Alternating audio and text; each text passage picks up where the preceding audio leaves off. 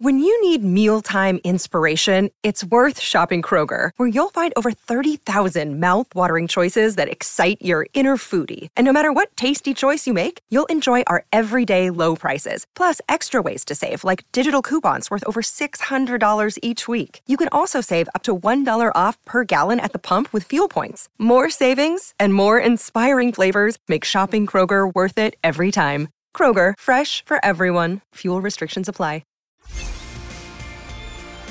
The all-electric Kia EV6 with up to 528 kilometres of range. And Tool Mart, the complete tool centre, serving WA for over 40 years. This is Sports Day.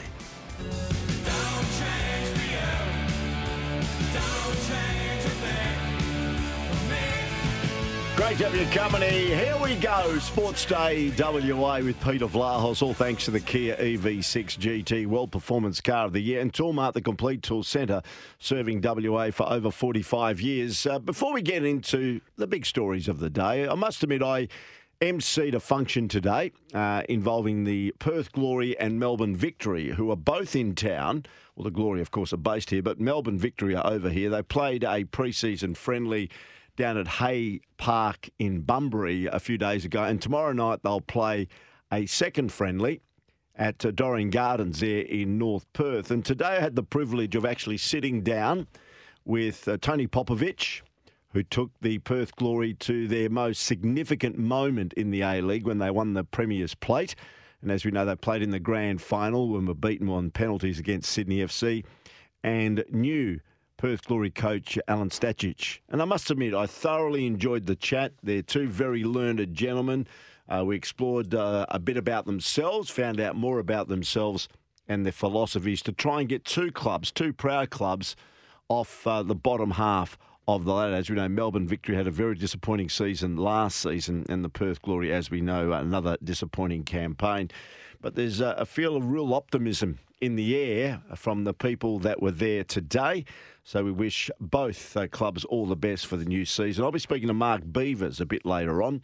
He's the central defender for the Perth Glory. He's going to have a chat to us and give us a feel of what's like in the camp. The Perth Glory have finalised their squad for the season. What they've got is what they will parade when the season gets underway on October the 22nd. Which, by the way, is a doubleheader. The A-League women will play on that day as well, so it should be a good day out.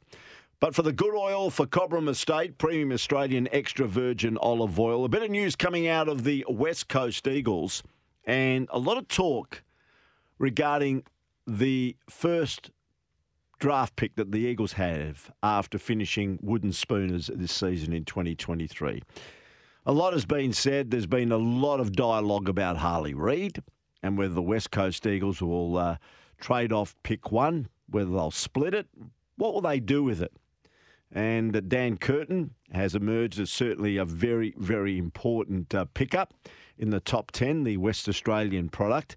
But this is what the head of the list development, Rowan O'Brien, had to say on SEN Breakfast this morning with Scotty and Goss regarding pick one. It's a fairly simple position, to be honest. We're feeling like at this stage we're likely to keep the selection and go to the draft. It doesn't come along very often, pick one, and you know we're trying to bring in some high and young talent, so it's a unique opportunity in that regard. We'll listen to everyone's offers if they come our way, and that's, you know, we're open-minded around that, but it's going to have to be something pretty special, I think, to turn our heads. So we'll just see what unfolds. At this time last year, we didn't think we'd trade pick two, and that changed, and we feel worked out really well. So we'll listen to those offers and just see what happens. Yeah, in a very strong position, West Coast, with that pick one. Do they go to North Melbourne and maybe concede pick one, go to pick two, pick up Dan Curtin?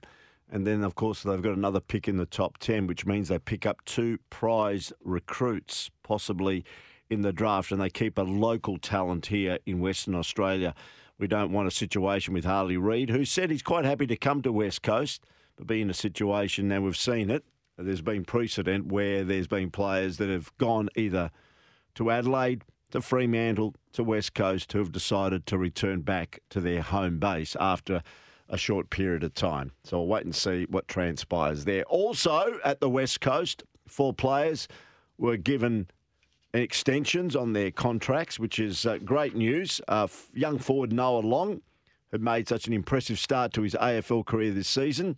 Also second-year midfielder Jai Cully. They joined experienced utility player Jake Waterman and defender Alex Witherton in locking away new deals.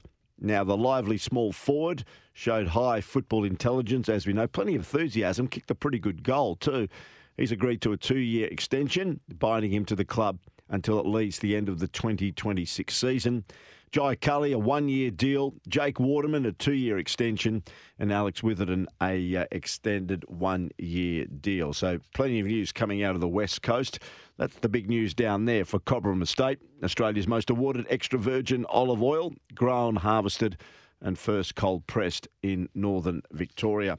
Just some other news now for Polaris, Australia's #1 selling side-by-side brand. We have had a bit of footy news going on, and Craig Kelly, the CEO of the Collingwood Football Club, said with the draft coming up that they're up against it to keep up with the draft concessions that have been offered to North Melbourne. He's had his say as... Certainly Chris Scott has had his say as the coach of the Geelong Football Club, saying it's not a level playing field and these concessions shouldn't be handed out. This is what Craig Kelly had to say.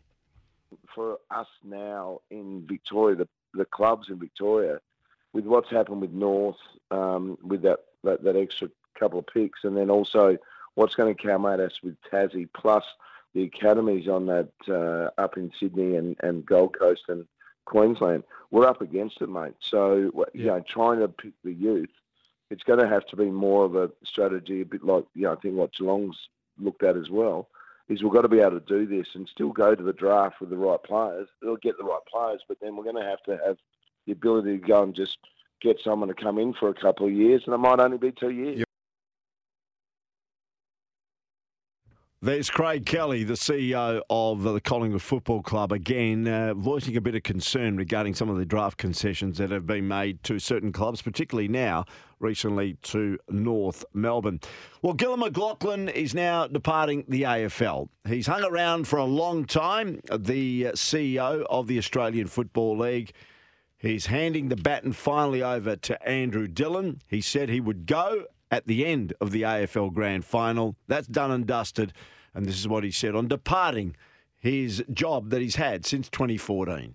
I was just caught up with staff and said thank you and thanked them for all their hard work. It was amazing. Our players, our clubs, our coaches, supporters are incredible. There's a very hard-working, talented group here who put it all on, and they very proud of what they do. And they've worked so hard all year again. Still the women's season going on, but to have to celebrate the end of the men's season today, we're going out for lunch, and Dill's the CEO from 4 o'clock. Good luck to him. So that's Andrew Dillon.